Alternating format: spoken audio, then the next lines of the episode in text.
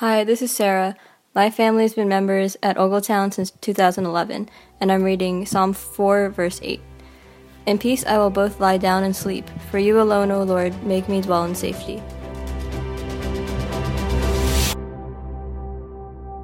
Thanks for tuning in to Listening Up. This week we've been spending time together as a church family in Psalm 4. And today we're looking at the verse that Sarah just read for us, the last verse of Psalm 4, verse 8. Okay, so let me ask you a hypothetical question. What if you had the following two options and you could pick one? Either A, you could be removed from all threat of possible danger, you and harm were kept far apart. Or B, you could be protected from danger that might be close at hand. Which would you choose? To have danger kept away or to have you kept despite the danger?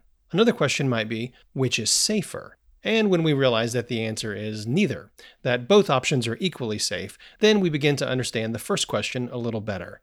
It really doesn't matter, right? Whether you're preserved from danger or preserved despite danger because the outcomes are the same. But it also really doesn't matter because this hypothetical question is exactly that hypothetical. As long as we're alive on this planet, it's pretty much impossible to be removed from all threat of harm. Option A doesn't even exist.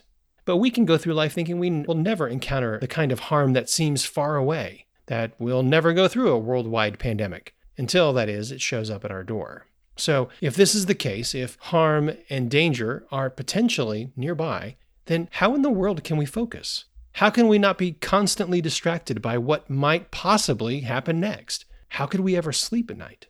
And that's where our verse for today speaks directly where we live. Earlier in Psalm 4, David, the author, has instructions for the men who worked with him, but were being disloyal to him and to the Lord.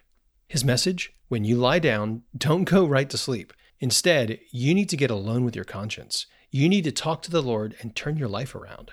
But in contrast, David says that even though he's under threat from these men, under pressure from the difficulties of leading as king, that when he lies down, he goes right to sleep. He lies down in peace and sleeps. Why? Well, the verse says that it's not because the Lord kept danger and hazard at some distance, but because the Lord kept him safe through such risks. And don't we see this in the life of the true king, in the life of Jesus?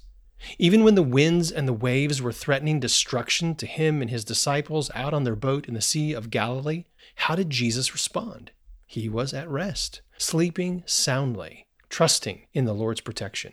So it's an awful reality that we can't keep storms from sweeping down suddenly upon our lives. But what an even better encouragement that no matter the storm, the Lord never leaves us and never leaves us unprotected. Sure, sometimes we feel the pain of harm, we feel destruction, and so did Jesus. There was a time later in his life when he told the disciples not to sleep, but to pray. And within a few hours, Jesus himself felt the pain of being beaten and dying. But we know how his story ends, not in death, but in life that never ends. We can say that the story of Jesus was never off the rails, but he was guided and protected by his Father who always watched over him all day and all night.